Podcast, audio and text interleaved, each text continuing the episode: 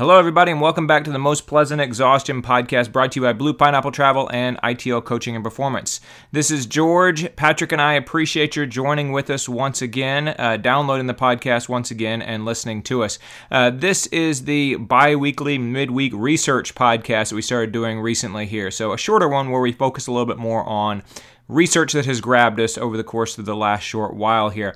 Uh, today, you're going to hear Patrick talking about the uh, the release of the 2017 Strava data and all the various things that we can learn from that. Uh, and then I'm going to share with you a couple of pieces of research, one of which is related to uh, the shape of the peloton in cycling and some research as to why it is that they tend to form that diamond shape, um, and another piece of research about stride width and iliotibial band syndrome, the relationship between those two things. Uh, before we do that, I want to mention a couple of quick things to you. First of all, I want to tell you about a race coming up on the 15th of December. It's the Viking 5K. You can read more about it at www.theviking5k.com. Um, it's a 5K road race and it supports the athletic program at Lakeside High School here in Atlanta, Georgia. Lakeside High School is where we do our Tuesday morning track workouts, uh, and they have been very gracious to us over the last several years, and we formed a really good relationship with them. Um, and this is a race that ITL Coaching and Performance puts on that manages to raise money for the athletic programs there. So we were able to add bleachers to the stadium uh, a couple years ago as a result of some of the money we raised uh, from the Viking 5K, among other things. So uh, we do ask you to uh, go to www.theviking5k.com, uh, see that race, sign up for that race. I will tell you this Masters winners and overall winners get turkeys or hams, their choice, uh, that can go on various holiday tables. Second thing I want to tell you is that the March of Holiday gift guides is continuing.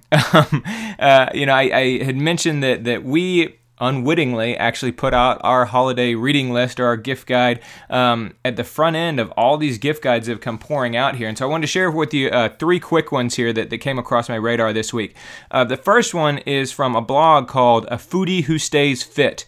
Now, don't confuse that with Fit Foodie. That's a different blog. Um, and so it took me a minute to find this once I kind of got wind of it. But uh, Peter Rea, who of course we interviewed a few months ago and who we've talked about a whole lot over the course of the last little while here, uh, he shared on his Facebook page um, this gift guide from a foodie who stays fit. Um, and she titled it, the blogger titled it, Five Gift Ideas for Runners You Haven't Heard and They Haven't Received. Um, and so, of course, I was interested to read it. Number one was uh, Race Bib Coasters.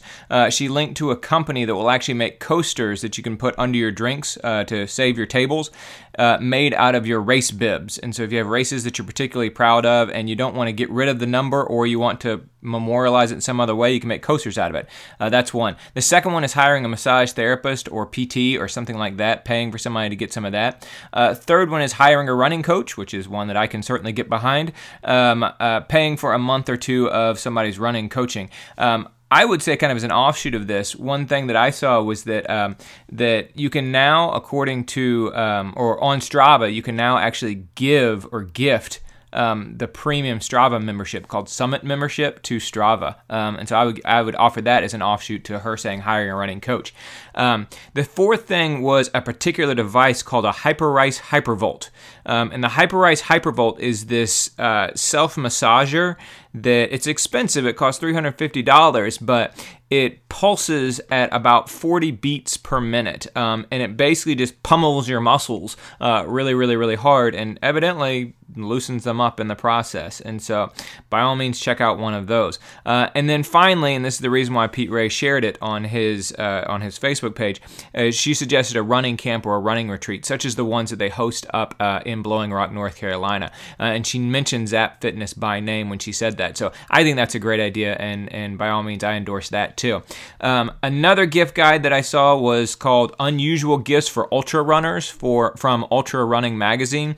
Uh, they had five suggestions as well. Their first suggestion was a Theragun, which is not unlike a Hyperice Hypervolt, uh, which kind of does something similar. It's a little bit cheaper and seems to be a little bit uh, less. Um, uh, precise, advanced, whatever you want to say there, um, but it still involves beating on your muscles uh, at a very high rate uh, and hope- hopefully, ideally, loosening them up. Maybe we'll talk about that in a future uh, a future podcast research piece. Um, they also mentioned second an Ultra Pocket hat. A hat that actually has pockets in it because if you don't want to carry something on your person, why not carry it in your hat? Um, third was a Japanese rice cube maker. Um, rice balls are kind of a common staple food in ultra running. They can settle down your gut a lot, um, and you'll find recipes for rice balls in a lot of different uh, cookbooks by and for ultra runners. Um, but there is a Japanese rice cube maker that says that making them in cubes is better because cubes have more structural integrity and will hold up more and better over the course of a long run. Uh, the fourth thing was what's called an ampy, and this thing was kind of cool. Um, an ampy is basically a battery that you can plug your USB device into. So it's a battery that you can use to charge your cell phone, just like any other battery that you can buy to, to charge your cell phone, like a like a fuel rod or something like that. Um, but the ampy is charged not by plugging into the wall, but rather by the motion of your running. So you can attach it to your person, you can attach it to your hip when you start running. You run for a while, it charges the ampy, your phone goes dead, you can then charge your phone using the ampy. Pretty cool, particularly if you're an ultra runner who's going out and spending hours upon hours upon hours on the trails. Um, and then finally, this one's kind of gross. Um, there was something called snittens, which you might be able to guess by the name is a pair of mittens that are specially made to use to wipe your nose. Um, and they say that that that uh, one side of it, the palm side, is good for drying tears, and then the back side is good for drying snot thus the name Snittens. Um, they do thankfully make it kind of mucus colored there, so you can't really tell when you're wiping all the snot. Um, but according to their marketing materials, they say that it can hold 24 times its own weight in bodily mucus. So good to know, particularly if you're a heavy snotter there.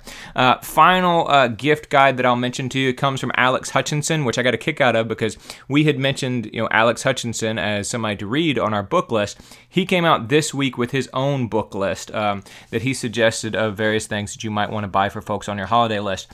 Um, he described his book list, quote, uh, eclectic mix of books that I particularly enjoyed this year that have also have some sort of connection with the general sweat science vibe, along with a few titles that I'm still looking forward to tackling here. So, uh, unquote. Not all of those then were about running or about um, um, about endurance sports necessarily, but nonetheless, some some interesting things here.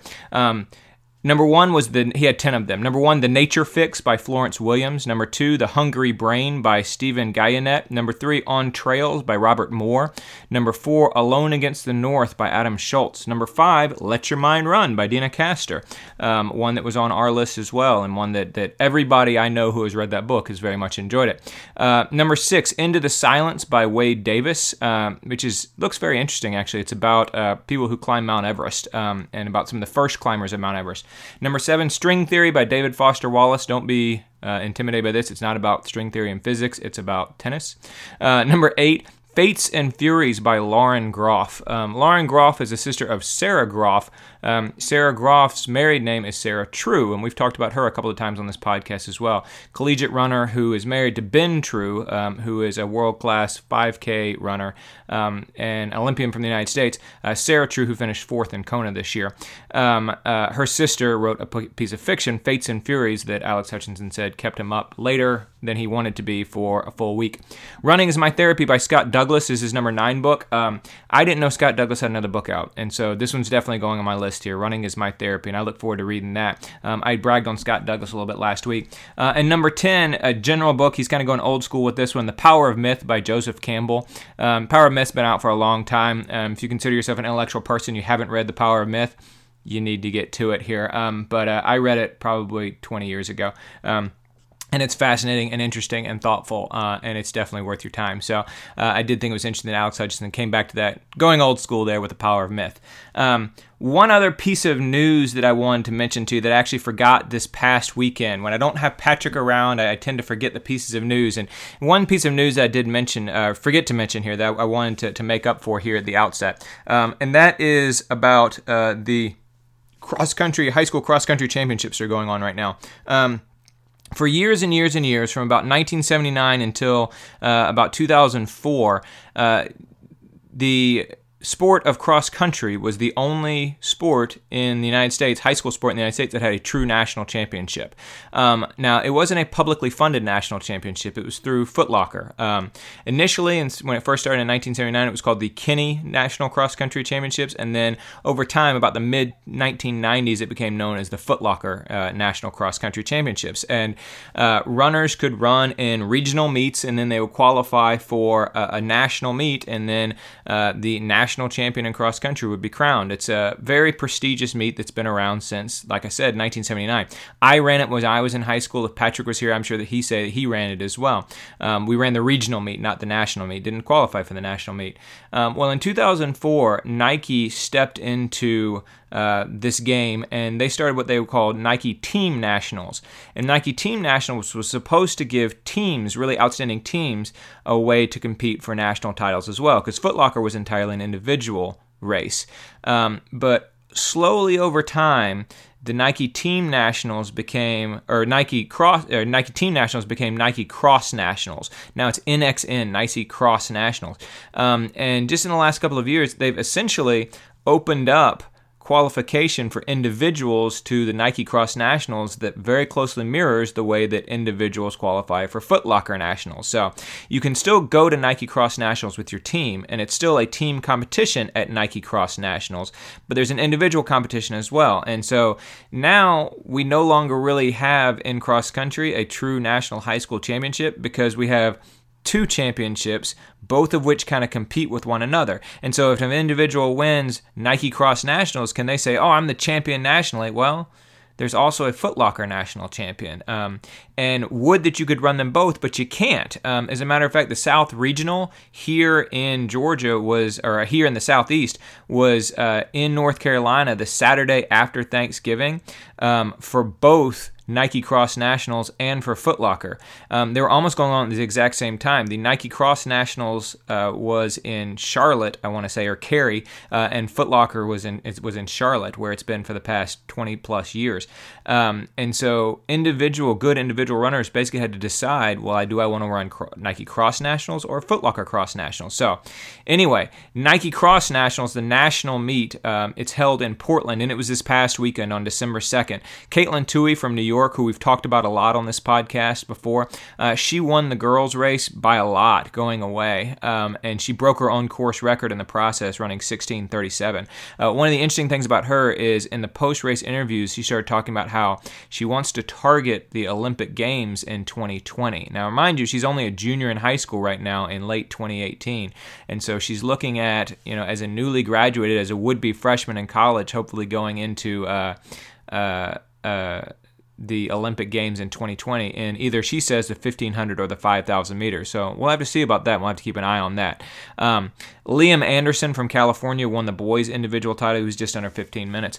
Um, the Loudoun Valley High School Vikings from Purcellville, Virginia, won the boys race. They were repeat champions, and it might be the first time they've had repeat champions there. Certainly, first time in a while they have repeat champions there. Um, a school from Bend, Oregon, won the girls competition. Uh, Summit High School, the Summit High School Storm, uh, won the girls competition. Now, Footlocker, their championships are this weekend. Um, they're going to be on Saturday, December 9th. And so we will keep an eye out for how those turned out. But remember, of course, they are individual championships only. So, as we get here into research, let me remind you that if you want to reach out to me and ask me questions about the research or anything else we're talking about here, you can find me at george at itlcoaching.com. If you want to reach out to Patrick and ask him about his research or anything else, patrick at itlcoaching.com. Or you can send a general email to the podcast at pleasantpodcast at gmail.com. Enjoy hearing this research this week and be sure to join with us on Sunday when we talk about the California International Marathon, the Philadelphia Marathon, and the Vaporfly 4% on with the show.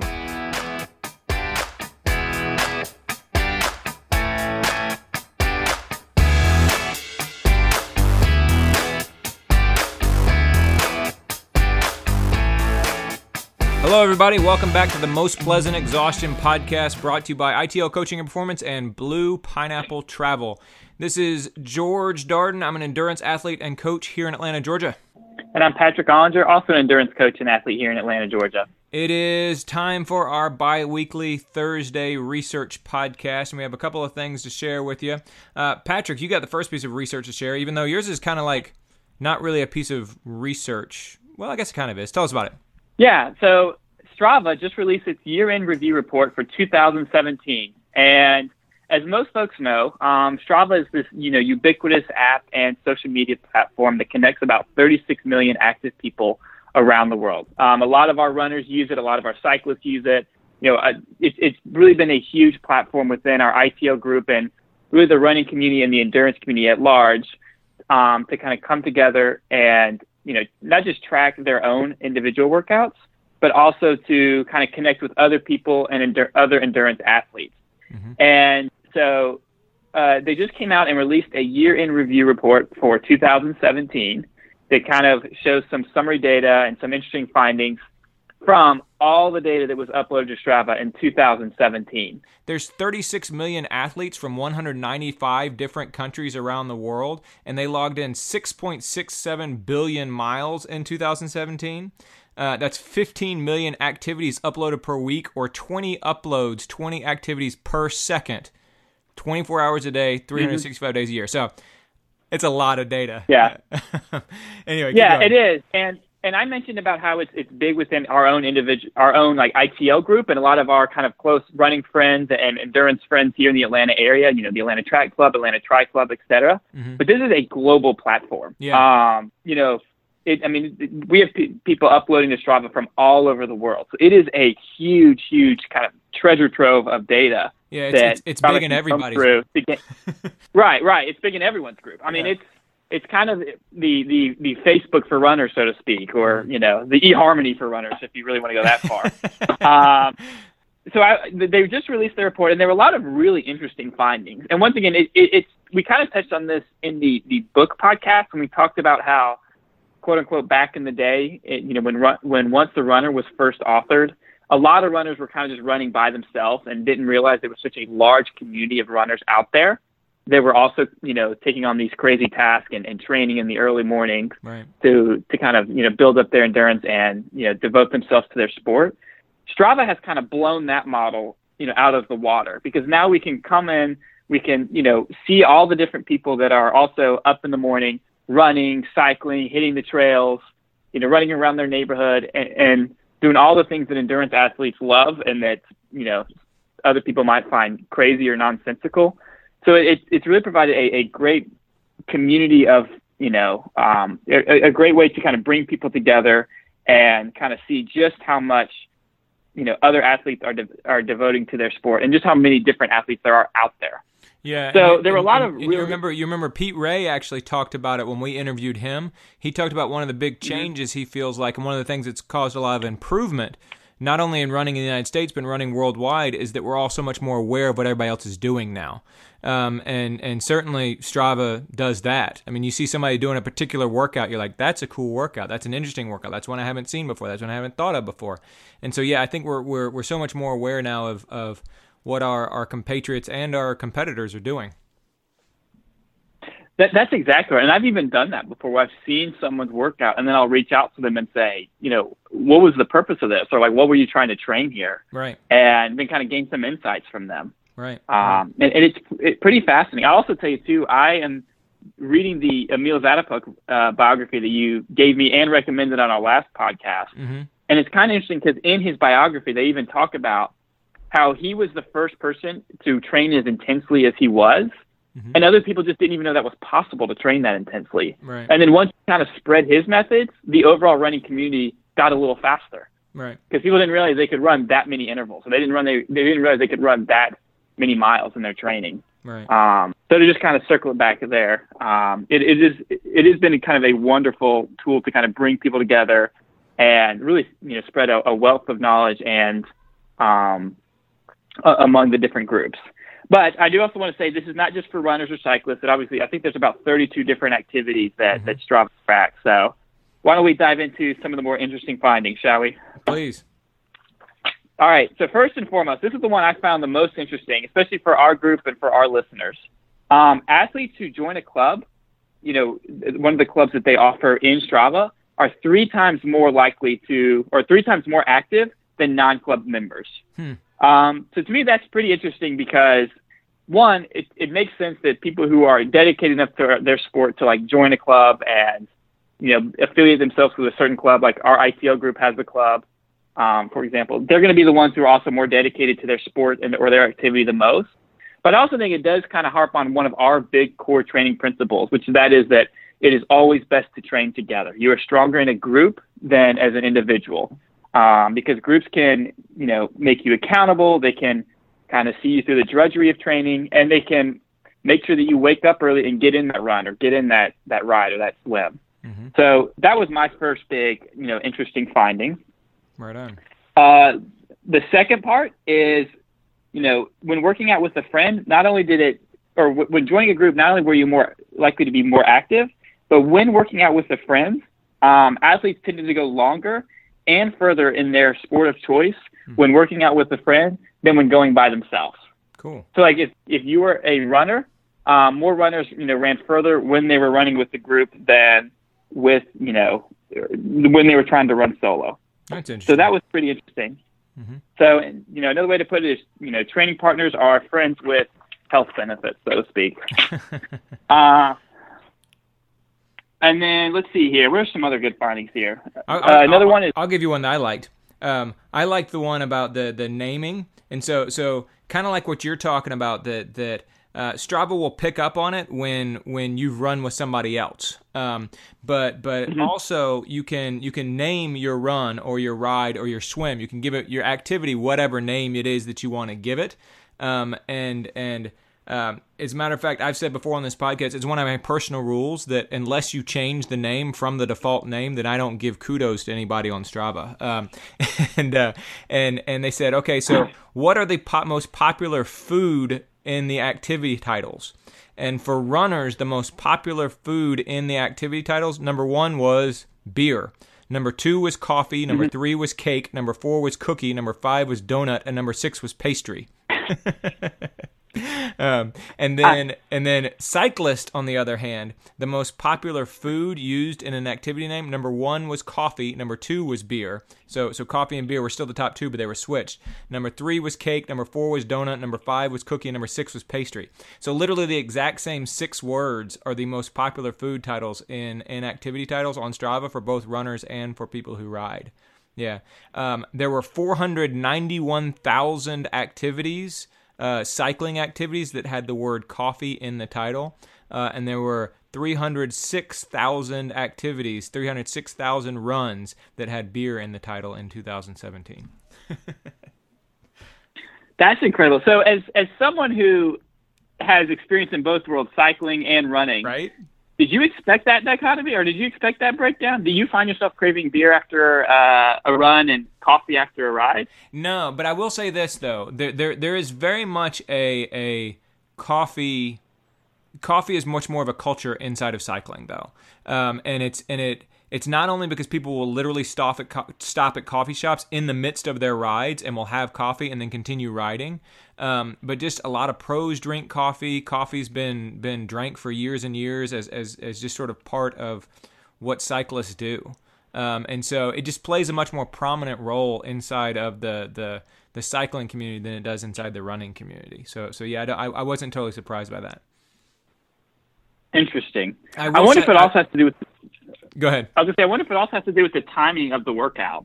So maybe, you know, um, uh, what do you mean? Like like the time of day you complete the workout? Yeah. So I know a lot of running groups meet in the evening after work, mm-hmm. and so then coffee's not going to play as you know prominent right. of a role. Right. Um, a, a lot of run groups do like a a run to the brewery type, you know, easy run. Right. Maybe. Yeah, and then and then bike rides tend to be first thing in the morning because they're several hours long and you have to do them first thing in the morning. Yeah, it could be. Not sure.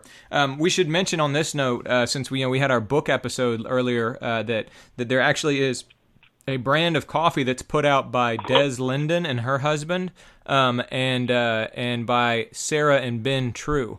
Um, Des Linden's husband's a pro triathlete. Uh, ben True is a pro runner, and Sarah True uh, finished fourth in Kona. She's a pro triathlete this year. They actually have their own brand of coffee. I want to say it's called Linden True, but I'm not sure. It's something like that. Um, anyway, keep going. What else stood out from you from the Strava data? All right. Uh, to me, the other interesting thing was the gender breakdown. So when looking at percentages, more women on Strava are running um, than taking part in any other sport. Yeah. Okay, so running is like the pri- it's the the most popular activity among women. Mm-hmm. However, the total number of men running on Strava nearly triples that of the number of women Mhm. um, uploading runs on Strava. Right. So that to me was pretty interesting to look at. But even more fascinating, and this is something we've actually talked about a little bit before on this podcast. American women beat out American men in race participation. Mhm. I, th- I think it was roughly like 13% versus 12%, percent Mm-hmm. um, which really kind of backs up the findings from Running USA's annual road race report, Mm-hmm. which states that about 59% of all road race participants in 2007, Mhm. 17, excuse me, are women. Mhm. So it's pretty interesting. And even if you really dig deeper too, according to Strava um, data, women participation in road races increased 28% in 2017. Oh wow. And we've talked about a few times on this podcast about how, you know, the the elite women on the American side are really where it's at. Like they're the exciting story in American distance running right now with Shalane Flanagan winning the New York City Marathon in 2017. Uh, Des Linden winning Boston in 2018. I know that's after the year of this report, but I think there still is just there seems to be a, a much greater increase in participation, or much more excitement Mhm. in you know female running or, or women's racing in America at this point. So I, I do wonder if there is some connection there. Um, one could argue that you know the kind of average you know hobby jogger is, is not as in tune to you know who's winning the elite field, so it may not have as much of an impact as I think. Mhm. But I do think there is something there to. Um, I think there is some connection there. It's worth What are considering. your thoughts? I, I- I think it's worth considering. Um, you know very well that I always think that there's a link between between um, uh, the back of the field and the front of the field. I, I, I think they're very reliant upon one another. Um, and so so Agreed. yeah, I, I, I I'm certain that there's a link, and it's worth pondering exactly what the link is. Um, very good. Mm-hmm. Um, another one that stood out to me was the most active days of the year. Did you see that one? Um, and perhaps Yes. perhaps the reason why it stood out to me is something you can appreciate. So globally, if you look at all 195 countries that, that have people that, that that post to Strava, uh, the most popular date of the year of 2017, the most activities that got uploaded um, globally was on May 6th. On Sunday, uh, uh, on May 6th, which was 2.1 million activities got uploaded on that day. Um, that was also the most popular day for people riding bikes. 1.2 million bike rides were uploaded globally on May 6th. And then runs, there were 766,000 runs that were uploaded on September 16th. Um, for some reason last year. Don't know why September 16th was so so popular for running. But here in the U.S., the most popular day of the entire year to do any activity is July 4th. so for whatever reason we feel very patriotic and part of celebrating our patriotism is going out and riding our bikes or running or whatever else. The most popular day of the year in the united states to ride your bike was july 14th and you might not realize this, Patrick, but in addition to July 14th being Bastille Day, it's also my anniversary. And so there were 222,000 people on Strava in the United States who uploaded bike rides on my anniversary, undoubtedly in honor of my anniversary in 2017, my 10th anniversary. Right. Um, and then right. And not not the Tour de France, obviously. Oh yeah, obviously not. Um, and then the, uh, the the the most popular day of the year for running in the United States in 2017, and I submit that 2018 will probably be the same, was November 23rd. And November 23rd was Thanksgiving. Uh, Thanksgiving. so 170,000 runs were uploaded in the United States onto Strava on Thanksgiving of last year. Um, and so I got a kick out of that as well. The United States loves its turkey trots. A- absolutely. And it, in Atlanta, we definitely contribute to both of those, Oh, you know, dates. With July 4th being the most active running day, not only in America, but I, I would I assume in Atlanta as well with the Peachtree. Mhm. And then, of course, we have a lot of people running on Thanksgiving, Oh, yeah. um, Thanksgiving half and 5K. For sure, for sure. Very good. Um, lots of right. lot, lots of other things in the data. It shows that commuting is going up not only in the United States but around the world, which is super cool. Um, it shows that, that the most popular activity that or the, the the most common activity in which people would include photos you might have seen is when they were snowshoeing. Only about 9% of people who did bike rides included a photo, and only 6% of runners included photos. Um, but 32% of all these snowshoeing activities on Strava in 2017, a full third of the uh, the snowshoeing activities on Strava in 2017 had an accompanying photo. um, uh, more women slightly upload, uh, or a higher percentage of women upload photos than men do to uh, to their activities, but it's only a slight one. It's 11% versus 9%, um, which is cool too. Uh, and then the last one that I'll mention here, um, and Patrick, you might have one more, I'm not sure, but uh, the last one I'll mention here is the most popular segment. Did you see this one? Um, yes. So so Strava, Strava breaks down the, the various segments, and you can you can try and run your best times on different segments and stuff like that. Um, the most popular segment, both in the United States and in the world, because it's here in the United States, uh, is in Brooklyn, New York. It's a 5K loop in Prospect Park in Brooklyn, New York, right where my wife was this past weekend. Uh, this past week, as a matter of fact, um, in 2017, 98,503 attempts were made on this uh, on this this uh, uh, loop, this 5K loop uh, in Prospect Park. So it was run a total of 98,503 times by Strava users. Um, pretty incredible. pretty cool. Um, very good. Um, yeah, and, and, uh, along those same lines, it looks like uh, in terms of being the most active city, Washington D.C. got that award. Right um, which which anybody who's ever been to DC, it's probably no surprise because that is a city where after work nobody goes home. Everyone goes to the mall or to a softball field or a soccer field and is is playing something. It's a very young and active city. Um, and, and quite honestly, and if you visit DC, you're going to go for a run because it's a cool place to run. Right. Yeah. Right. Very and, cool. and in, in terms of people living there, honestly, rent is so high there most people aren't going back to a, a very lavish place.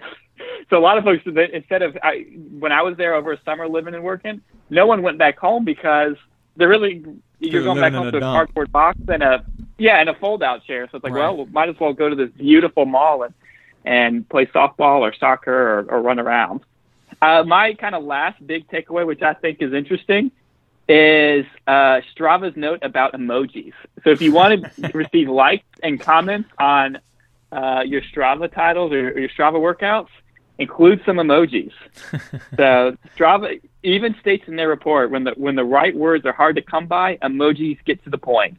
Right on. Which to me is like, I mean, God help us all if we start just communicating with emojis. But you know, it I, it makes sense because you know emojis do communicate warmth and humor in a way that maybe words don't. Um, but I thought that was pretty interesting. And then, of course, the most commonly used emoji was the running man emoji. Outside Absolutely. of a few exceptions, um, for example, the state of Florida, the most common emoji was the bike emoji. Hmm. Uh, in North Dakota, the most common emoji was the snowflake, which makes all too much sense. Yeah, for sure. Very good. I'll and then, go ahead and then I don't know what's going on in Vermont, but their most common emoji was a black heart. So Jeez. I'm not really sure what's going on there. Vermont, we we love you. right on. I, stay I, safe. I, am gonna have to Google that and try and figure out. Well, yeah, stay safe. Yeah, try and figure out why that is. Um, I'll point out one other thing too that uh, that they they looked at the the uh, total distance running um, and the average distance per runs um, and all that sort of thing. Um, the uh, the and the highest, if you were to break it down by by age and by gender, um, so the highest, uh, the the longest average run. Uh, for women globally was 4.7 miles, and that was in the 40 to 49 age group. The longest average run for any age group of men was from the was 5.5 miles and was from the 40 to 49 age group. The longest average run for women in the United States. Uh, also went to the 40 to 49 age group with 4.7 miles, and the longest average run for men in the United States went to the 40 to 49 age group, 5.2 miles on average. So clearly, we run the world. Ah. Those of us who are in the 40 49 age group. So nice try, That's 30 right. to 39 Maybe. year olds, but but you just can't quite be us. Very hey, good. I'll take it. That means our best days are ahead of us. Yeah, so. yeah, yeah. I got a few. I got, I got a little more, a little more time in the in the forty to forty nine crew. So yeah, very good. All right, well let's uh let's uh let's talk about some some other research. So I uh, I'm glad we got to talk about the Strava stuff because this is so fun and and there's so much more out there about it too. I mean we only t- scratched the surface of some of the stuff too. So by all means check it out and then go on our Facebook page and let us know what, what was your favorite factoid that emerged from there. Um, let me uh, let me give two quick pieces of research that I found here. Um, one of which is just kind of interesting, and then the other one is useful. Um, so the interesting one has to do with some recent research on the shape of the pro cycling peloton. Go ahead. George, I was gonna say that's what people say about this podcast. One of us is useful, and the other one is interesting. right on. Yeah, we won't say which is which. So very good. Uh, so so there was some recent research on the on, on the the shape of the pro cycling peloton, and uh, this is the interesting one. Uh, and now now, the peloton in cycling um, is basically the group of cyclists. And if you see the pro cycling peloton, the World Tour cycling peloton, the Tour de France uh, peloton, they are extremely, extremely close together, much closer together than, say, uh, you or I, Patrick, or people on our level, or people that are our caliber of athletes would, would would be riding to one another if we went out for a group ride. Um, the the World Tour cyclists tend to be super duper close to one another, and of course that's for drafting purposes. Um, you can save thirty percent or more power by by drafting, and so they tend to stay really, really, really, really close to one another. But what they found by looking at the the shape of the peloton is that the peloton tends to be kind of a diamond shape. You tend to have one person, then two people, then three people, then four people, then five people, until eventually it fills out the entire road. And so you have this kind of pointed diamond shape. Um, and so there's a researcher, a guy named Jesse Belden. Um, he's a researcher at the Navy Undersea Warfare Center. And he was recently at a meeting here in Atlanta um, for the American Physical Society's division of fluid dynamics. And he just explained a lot of his work that was kind of interesting. And so he's actually a cyclist, he's a, a fan of the Tour de France. And he noticed that, that the way that the pro cycling peloton tends to move is kind of the way that, like, different flocks of birds and different schools of fish and stuff actually move as well. And so he, he wondered if potentially they could find out um, the way that, that groups move uh, um, in order to inform things uh, about like self-driving cars and crowd management and power grid and stuff like that. Now, I didn't realize until I actually read this article that studying the way that animals swarm and sort of crowd mentality and swarm behavior is is sort of a booming field right now because of self-driving cars and crowd management and all that sort of thing. But anyway. So imagine people riding in a group. You ride really, really close in order to draft, but you don't want to get too close to the people around you, or else you'll crash, of course. Um, and there's two possible ways you can crash: either from running into somebody in front of you, or to running into the people beside you. Okay. And okay. so, so, so they, we tend to form these diamond shapes. And so, so Belden and his colleagues, they want to try and figure out, okay, given that those that, that, you're trying to draft but you're trying not to crash why do we end up in these diamond shapes here? Um, and again to use that to inform some of the things about about crowd behavior and stuff. And so they, they looked at a bunch of different hours of aerial footage of the tour de france and they noticed that the peloton it moves very fluidly and there were two types of waves that would go through the peloton the first were longitudinal waves, which would move back and forth along the peloton from the front to the back. And it was caused when a rider would slow or to brake suddenly or to go around a corner. And it was almost like an accordion effect, right? That kind of kind of moving front to back kind of wave that would cause the, the, the, the, the group to kind of bubble and move. Um, the second are transverse waves, which go from side to side. So when a rider will swerve left, the next guy to him will swerve left a little bit more, and the next guy to him will swerve left a little bit more, or something like that, right? They're avoiding obstacles or trying to find a more advantageous position, whatever it happens to be. Um, and so, what ultimately Belden has concluded by uh, looking at all of these different aerial footages is that the the diamond shape is actually a result of vision of, of riders being able to want to see as much as they possibly can. Um, they said the longitudinal waves that were triggered by a rider slowing or braking spread twice as fast as the transverse waves triggered by, by riders were moving side to side. And Belden said, quote, by orienting themselves in this diamond structure, the rider immediately in front of me is now offset farther away and my two flanking neighbors are within plus or minus 30 degrees. That's the optimal range for near peripheral field of vision. A rider in this position will have more time to react to sudden braking motion by the rider in the front, and riders shifting side to side are less of an immediate threat because there's more space to maneuver to avoid collision. So, in other words, we form this way because we're trying to leave more room in the front, but less room on the sides. And, and the interesting thing about it is that we don't necessarily do this consciously. We don't say, oh, okay, it's fine for me to be right on top of somebody next to me, but I want to leave a little bit more room on the front. We don't do that consciously. We do it in an unconscious fashion. And, and because that's what we're in, that's what we're doing, we end up forming these kind of diamond formations. Kind of cool, right? Hmm. Like yeah, that's really interesting. I mean, it, it, it kind of gets back to human psychology. I mean, we we fear the threat we know about, but maybe we don't feel the threat that we aren't even aware exists to some degree. Right, right. Because because every cyclist has crashed by running into the wheel of the person in front of them, or by the person in front of them mm-hmm. hits the brakes and and you you rub wheels and and you go down. Like every cyclist has had that happen before. Um, and but very few of us have ever had a crash come from the side like like somebody just swings into you and, and suddenly you all crash right? Um, and so since mm-hmm. that since that that risk from the front is so much more than the risk from the side and we know that almost intuitively but but but we know it unconsciously we tend to form these diamond formations um, in in in a way that's that's automatic that's not even thoughtful. Um, and that's that's kind of fascinating um, so, like I said, Belden and several others are swarm or are studying the way that swarms actually work like this because that will help inform okay self-driving cars. Uh, what what sort of things do we need to keep in mind when we have a road filled with self-driving cars, all of which need to interact with one another the same way that the Tour de France peloton interacts with one another. Um, so, kind of some cool stuff, right? Um, all right, now let me give you the practical one. um, so the, the, the, practical one has to do with running. Um, and uh, I know that you know a lot of people, and I know a lot of people um, who have had iliotibial band syndrome. It's really common among uh, among uh, triathletes because swimming, cycling, and running all can potentially contribute to iliotibial band syndrome. Um, but I've probably known it most among people who are just straight runners. Um, and there was a, a, an article that came across my desk just this morning, as a matter of fact. Um, an athlete that I coach uh, pointed me to it, um, and it's from uh, the Journal of Sports Biomechanics in 2012, um, and it was called "Step Width Alters Iliotibial Band Strain During Running."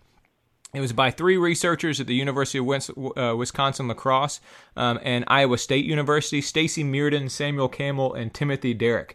Uh, and what they did is they looked at the way that people's stride width could actually influence their iliotibial band syndrome. Um, you know, we pay a lot of attention to like stride frequency and like foot strike and things like that when we're talking about the way that people run in their gait, but we don't tend to talk all that much about the width of your stride. Now, the width of your stride, you can you can they measure it by saying, okay, if you look at like somebody's footprints, how far apart are their heels or, or how far apart are their feet when their feet strike and, and they're totally on the ground right and there are some people who run right. with, with what you could actually call a crossover gait that they almost run like supermodels on a stage to where literally their feet cross the midline every single time they run back and forth and back and forth and back and forth um, so what they did is they, they took 15 recreational runners doing normal running, um, and then they had the runners increase or decrease their stride width by adopting a wider or a narrow stance, and they recorded the changes in their running uh, mechanics. And the difference between the wide, narrow, and the normal stride width was about 3.5 inches each way. And so we're not talking about a radical change. You're not talking about somebody like running, you know, with their legs completely spread apart here, um, but you're talking about somebody running with a, you know, not crossing the midline and then crossing the midline as well. Uh, and the data is not that big of much of a surprise, actually. It showed that a narrower stride uh, create, uh, width created more stress on the iliotibial band. And that makes sense. If your right foot is crossing your midline and going all the way over in front of the left side of your body, um, but you're still traveling in a straight line down the road, that means that, that you're going to be putting a lot of stress on your iliotibial band. And of course, the same thing with your left foot crossing over to your right. Um, and so, so yeah, that could cause a whole lot more stress. Um, and so the, the the takeaway from this is that people with a crossover gait like that are more potentially more susceptible to iliotibial band syndrome. Um, and so, what does that mean? Um, it doesn't mean, and we should be clear on this. It doesn't mean that you should consciously narrow your stride for your whole run. You shouldn't be like, oh crap, I need to you know widen my stance and then like run with your legs completely spread apart for an entire run. You know, you and I, Patrick, have talked at length about how people shouldn't consciously change their gait um, because that could lead to injury. However, there are a few things you can do. Number one, um, you can try and run in a straight path less Austin, and so that means that that if you're running on a treadmill a lot, which only takes you on a single straight path um, that could potentially be, be harmful if you have a crossover gait because you never have the opportunity to not cross over. You're going to be crossing over every single step and it's going to be super repetitive. It does mean that if you run on trails where there's like a lot of twists and turns and there's places where you are forced to not run in that very straight line, it's a positive thing. So that's one thing you can do is try and run in a straight path a little bit less often. Number two, try and widen it just a little bit at a time.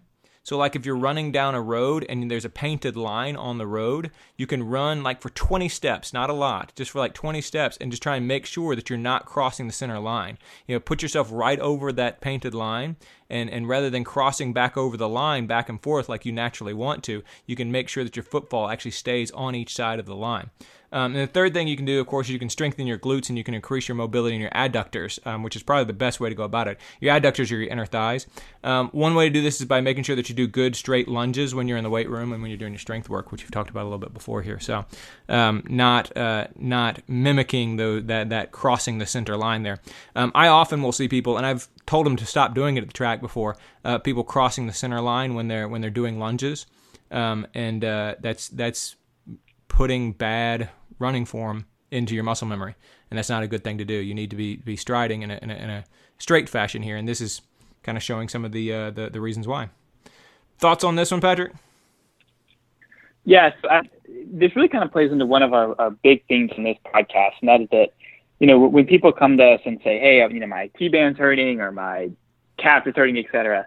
There tends to be something in your stride that, that's very small mm-hmm. that you know, may not have a big impact with an individual stride or even a few in the, or you know, a few runs, but over time really starts to build and put unnecessary strain or strain on a muscle or muscle group that your body just can't handle or that that muscle group can't handle. Mm-hmm. And in, in terms of treatment itself, obviously we talk talked all the time. You you can't just say, all right, now that you know that you cross over your feet, for example, now focus on you know, running straight or keeping your, your stride straight. Right. Because that when you try to force feed the issue, that almost causes even bigger issues because your body is, is overcompensating for a reason. It's it's kind of uh, you know it's crossing over your stride for a reason. Right. Um, and there's probably some other you know change like the abductors or, or maybe hip strength or something like that. So I mean the big takeaway is I think if, if you're someone who's ever struggled with IT band syndrome um, or with you know an IT band strain to, to look at your own stride and do some kind of self reflection and say, yeah. is this something that I do or notice in myself when I'm running? And if so, take some of the steps that you mentioned to try to mitigate that. Because that's also an, an injury that kind of continues to pop up. Yeah. Some some injuries are relatively um, ad hoc or that they happen like once and then they're they're done. Right. But that, the, the IT band, once someone has you know starts to complain about an IT band, they tend to keep bringing that up over and over, you know, throughout various training cycles. So that's something to kind of know and be aware of early on, and then try to mitigate quickly. Yeah, I agree. I, I think that's the biggest takeaway is that if you are someone who, who has struggled with iliotibial band syndrome on multiple occasions, consider this. Well, I think that wraps us up. Patrick, what do you think? I like it. Well, all right, everybody, get back to it and make sure you upload to Strava afterwards. And we'll a year from now we'll talk about the 2018 data. That's right. And make sure you include an emoji and a mention of beer, coffee, cakes, or coffee, or cookies. Perfect. Very good. Thanks for joining us, everybody.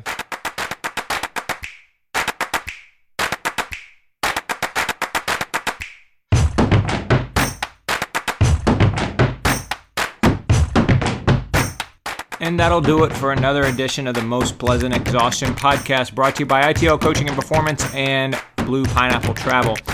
Once again, you can reach out to me, George, at george at itlcoaching.com. You can reach out to Patrick, patrick at itlcoaching.com. You can send us an email at pleasantpodcast at gmail.com.